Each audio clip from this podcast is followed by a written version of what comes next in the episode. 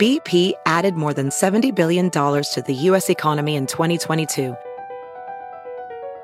Investments like acquiring America's largest biogas producer, Archaea Energy, and starting up new infrastructure in the Gulf of Mexico.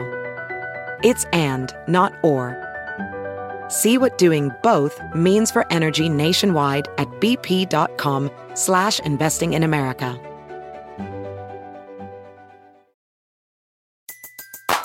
Everybody in your crew identifies as either Big Mac Burger, McNuggets, or McCrispy Sandwich. But you're the filet fish Sandwich all day. That crispy fish, that savory tartar sauce, that melty cheese, that pillowy bun. Yeah, you get it every time. And if you love the filet of fish, right now you can catch two of the classics you love for just $6. Limited time only. Price and participation may vary. Cannot be combined with any other offer. Single item at regular price. Ba da ba ba ba. You are tuning into the library with Tim Einenkel, rapstation.com.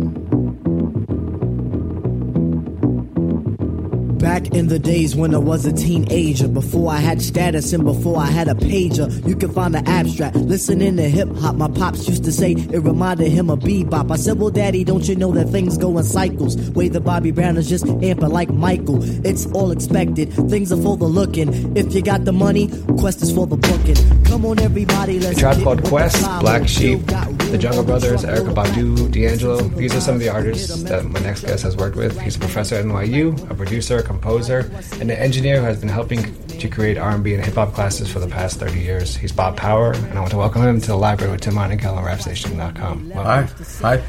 Thank you so much for doing this. You're Um, very welcome. We may hear my dog at some point, so if you hear her barking, that's not me. he does great impressions. Yeah, yeah. So I just want to start with you. You know, obviously, just mentioned you've been doing this for over for thirty years. So you've you've you've you've experienced technology's growth. um, for you, what is the main difference in the process and end results of mixing and mastering today versus you know when you have artists that talk about back in the day, reel to reel, and how that's such a warmer feel? Do you think that's the same thing? Do you feel the same way? Um, first of all, I've been recording since about 1973, I think. Not myself. I, I was playing all the time then. Um, I only started engineering in the mid 80s or so. Anybody who works in the studio regularly, particularly uh, technically oriented people, will tell you it's so much easier now than it used to be. Uh, you used to be limited by the tracks you had on the tape machine, which in a way was a good thing and in a way wasn't. Uh, but it did force you to commit to things in a way that Pro Tools and unlimited tracks doesn't force you into that. Um, it impacts me as a mixer because when I get tracks, I got a track to mix the other day. There were 120 audio voices. It's like you know me sifting through a gazillion tracks of background vocals. None of you know. A lot of the stuff didn't really have to be there, but they just felt like it, so they opened up another track. So everything is much easier now. Uh, my one of my sayings is, if you can think of it, you can do it, and I think it's the same for video, audio, and uh, any kind of uh, digital media. If you can think of it, you, if you can conceptualize it, the tools are there now where you can usually pull that off. You- something like that where you get 120 different vocals. Is that something that you're supposed to use all 120, or you? well, it wasn't 128 tracks of vocals. Oh, I know, but- but something there like- there were probably 50 or 60. Um, yeah, and unfortunately, it's my job to sort through it. Back when we were working on analog, if I got a real sort of big vocal-heavy R&B track, you know, 90s R&B track, the first day often was just sifting through the background vocals and getting those balances and those groupings together. You know, producers who are together send you stuff where the background vocals are grouped already according to what function they're serving and if they're supposed to be working together they're usually coming up on one fader. People aren't always they don't uh, keep their house that neat often. Um, you know, you, you, you obviously have this elite ear for for music, and um, but you also you also mix different genres of music. Mhm. Is there? I don't know if this will make sense, but is there like a common common sound, maybe, or a common feel that all these genres have that kind of continuously draws you to them? Well, I'm sort of of the school that the first order of business is can I hear everything?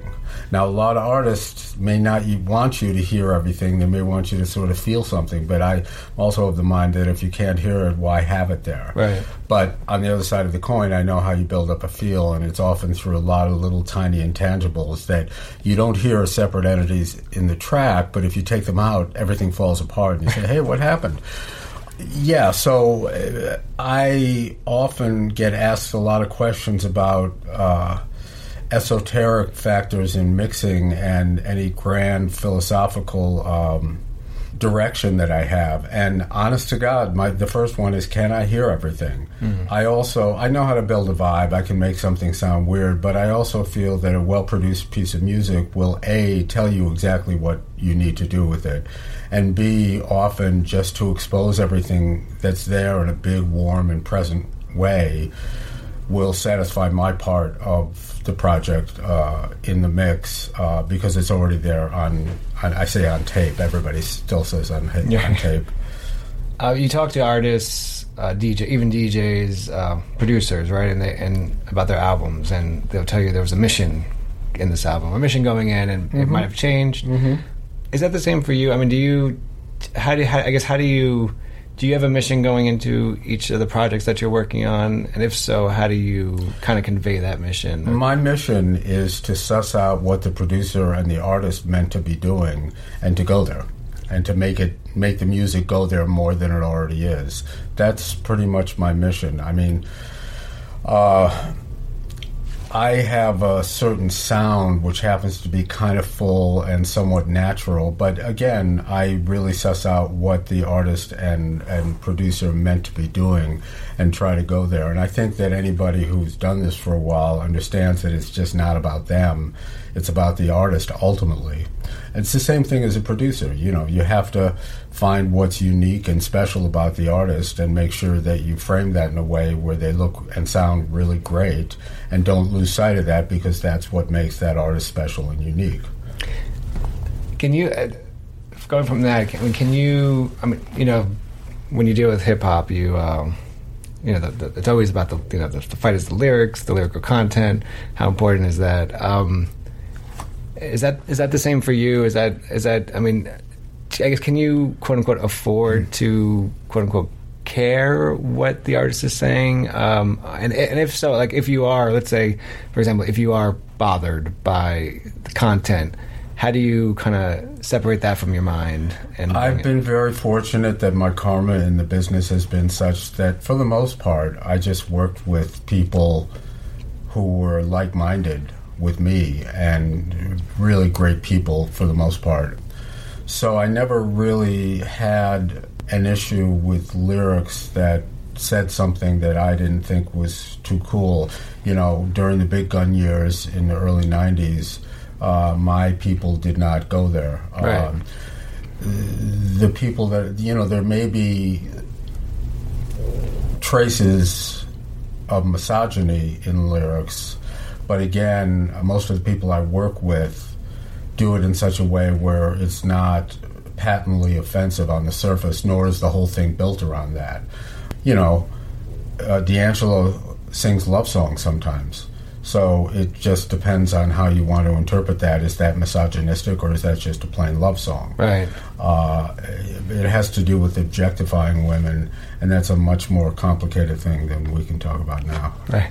I mean, speaking of the artists you've worked with, you worked with D'Angelo, like you said, Angie Stone, Common, The Roots, mm-hmm. Badu, Tribe. Just if you could quickly say what kind of drew you to each of these artists. They called. um, when someone calls me, if if I have time and I like the music, I I go there. And all those people certainly had something really pretty wonderful to offer musically, so it was kind of a delight for me to be able to do that. How much of their, I mean, I guess maybe it depends on the artist, but how much of their music do you have to hear before you're like, okay, there, uh, I'm in? Well, most of the people who've approached me, I've been somewhat familiar with already. If they you know, if they bring me in on their first record, I often hear what they're doing. Obviously, as a producer, I hear all the demos and all the songs. Uh, as a mixer, I'm usually pretty familiar with it too. Uh, one question I do, when I'm mixing, one question I do ask producers is, how close did you get to recording things the way you want them to sound? Hmm. And that often kind of hips me to what I need to do on the sonic end. For an album such as D'Angelo's Brown Sugar, you were the you produced it, you recorded and mixed it. Half of it. Half of it. Uh, when you take on roles like all three of these roles, are you able to separate yourself, or is it like you're a producer, it's the big umbrella, and then engineering and mixing is kind of underneath that? That's a good question. Um, it's really a lot of work and a, and a real balancing act. The good news is by now, and I don't know, I don't think I was quite that way then. By now, engineering is so second nature to me that I can actually do something that sounds really, really good with a minimum of complicated setup and stuff like that. And at different parts of the project, I have to actually get into a different head. You're right. When I'm writing, I have to sort of consciously tell myself, don't fix the hi hat. Meaning, don't go back and get into the minutia. What are you doing at this moment? And what I'm doing at that moment is being as freely creative as I can be. Uh, so at different points, you sort of have to go to different places in your head. Uh, prior to actually um, albums such as uh, Brown Sugar and like Low End Theory, uh, just prior to creating those albums, uh, what was that discussion like with each of the artists? I mean, was there was it I, I, I, just a kind of a quick like was there a mission statement that you guys were going with, and then you and then how did you ensure that you guys stayed with that mission statement, or is there something? Or when you're creating an album in general, you might have a mission statement start at point A, but at, by point C, that might have changed. Yeah, but also my job as a practitioner is to be able to suss that out pretty quickly, even without somebody telling me. I mean, the low end theory, the name alone was Right. you know the thing. Uh, at that time, low end was sort of uh, the drug of choice in the hip hop world, and still is to some degree. So technology was just starting to allow us to make it actually better in that end of things and better in all ways. So uh, generally, the music will tell you exactly what you need to do. Um, and of course, you know, you talk with the artist, and they'll say more of this, less of this. No, I, you know, that it's not what I meant. Uh, but I've been fortunate enough to be with artists who had a strong enough stamp as an artist and an individual music creator that there was no question as to what needed to be done. Is a lot of it when creating in the studio? Is a lot of it? I mean, not a lot of it, but if some, how much of it is, is based on feel? I, you know, I- like are you like you're, you're doing a beat or you're engineering something or mixing something, and then you just something pops in your brain, like I got to add this. Well, that's that's the creative impulse, and everything you do as a musician or as a recordist has to have a feel. Uh, my idea of production often is being prepared enough and putting up enough safety nets that when you get to the studio, you actually there's such a firm base to where you meant to go that you can veer from that and know you're not going to jump off a cliff.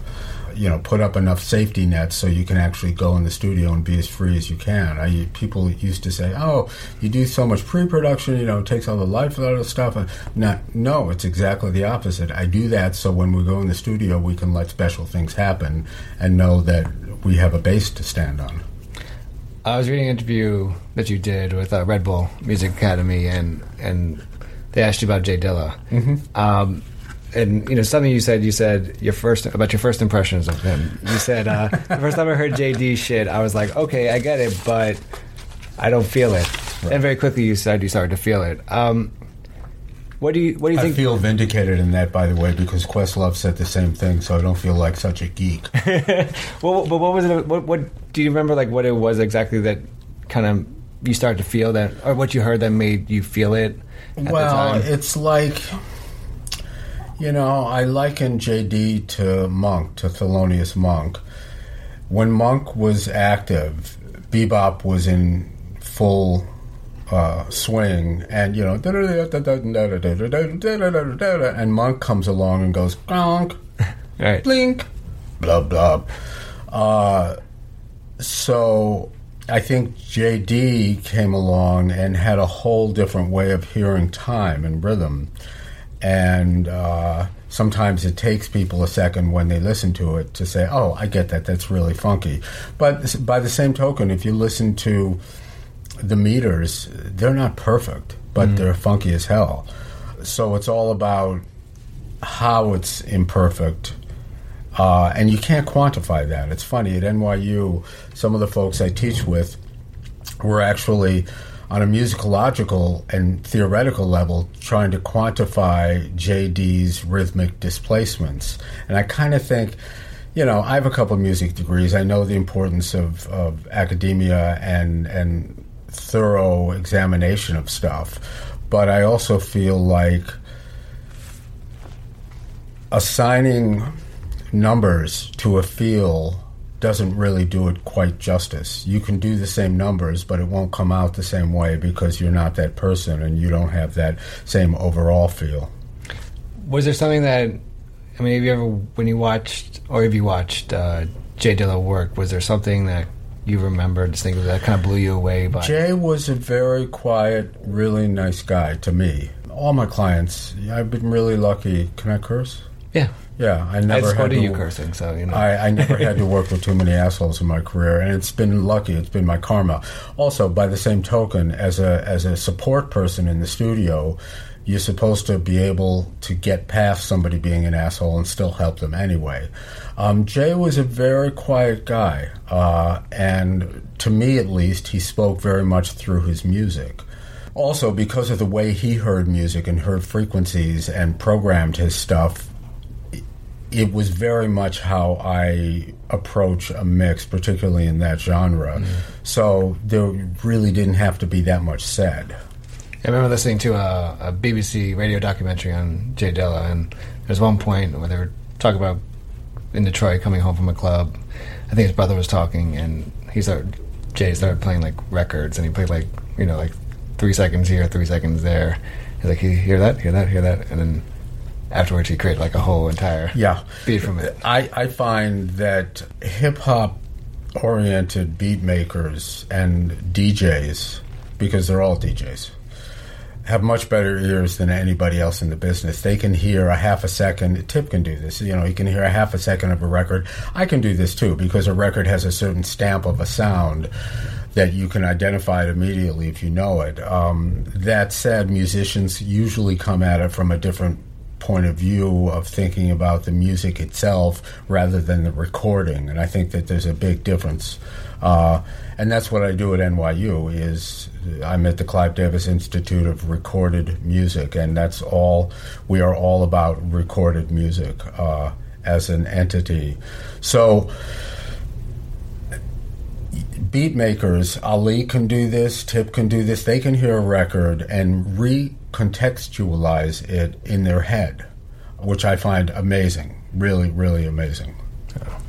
Speaking of someone that is able to uh, create beats, uh, I was looking through your discography, and you uh, you worked with Rahzel. Mm-hmm. Um, and I think what's what's fascinating about him is that well, is that he's he's someone who's making music, but with his mouth.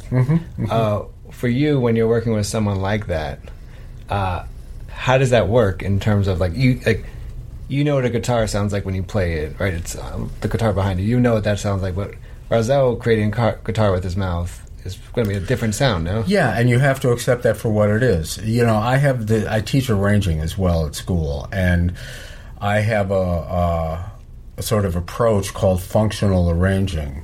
If you need something that goes ta ta ta ta ta and is bright in timbre and can articulate in that fashion, uh, it can be a guitar, it can be a trumpet, it can be a synthesizer. What function is it serving in the music? And on a very conceptual level, you say, well, it's doing an active part with a uh, strong attack in its articulation and it's medium to bright. Well, that can kind of be anything. Uh, so I always uh, have heard music in terms of what the function of that part is doing rather than it's that thing specifically.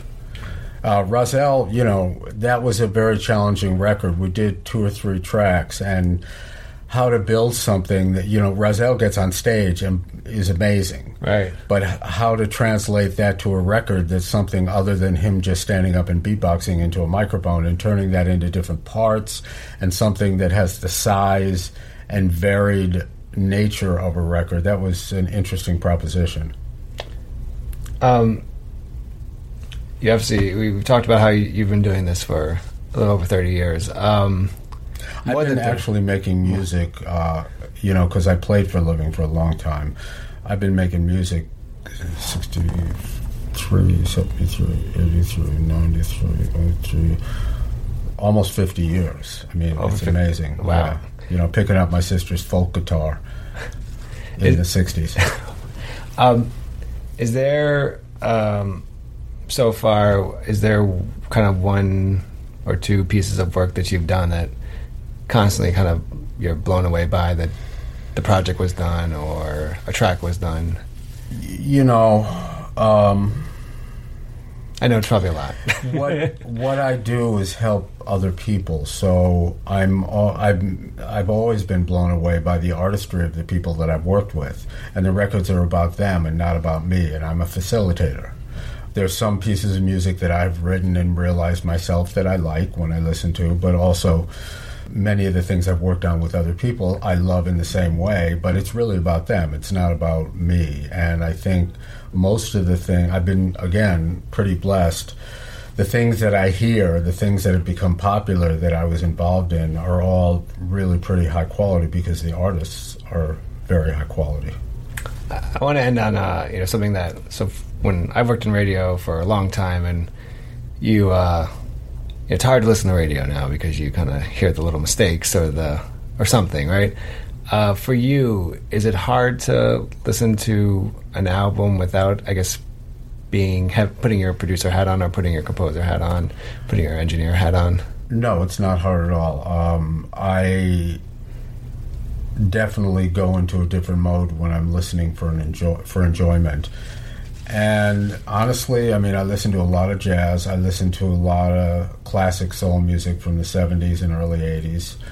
I, I guess all my life, when I've heard a piece of recorded music, I'm sort of taking, deconstructing it in my head.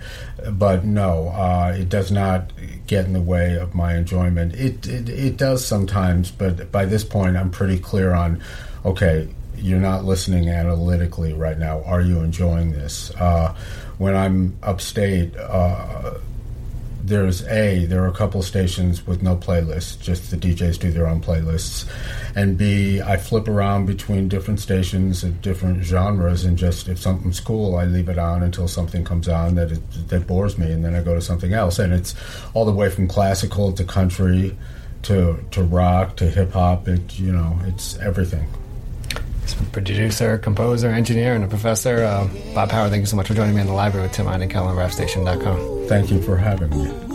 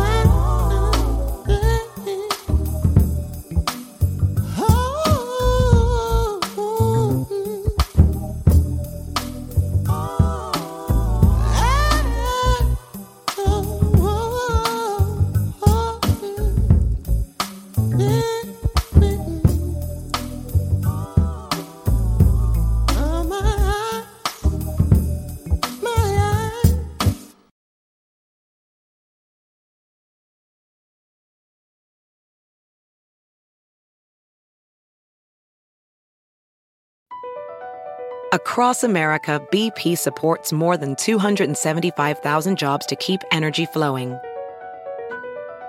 Jobs like updating turbines at one of our Indiana wind farms and producing more oil and gas with fewer operational emissions in the Gulf of Mexico.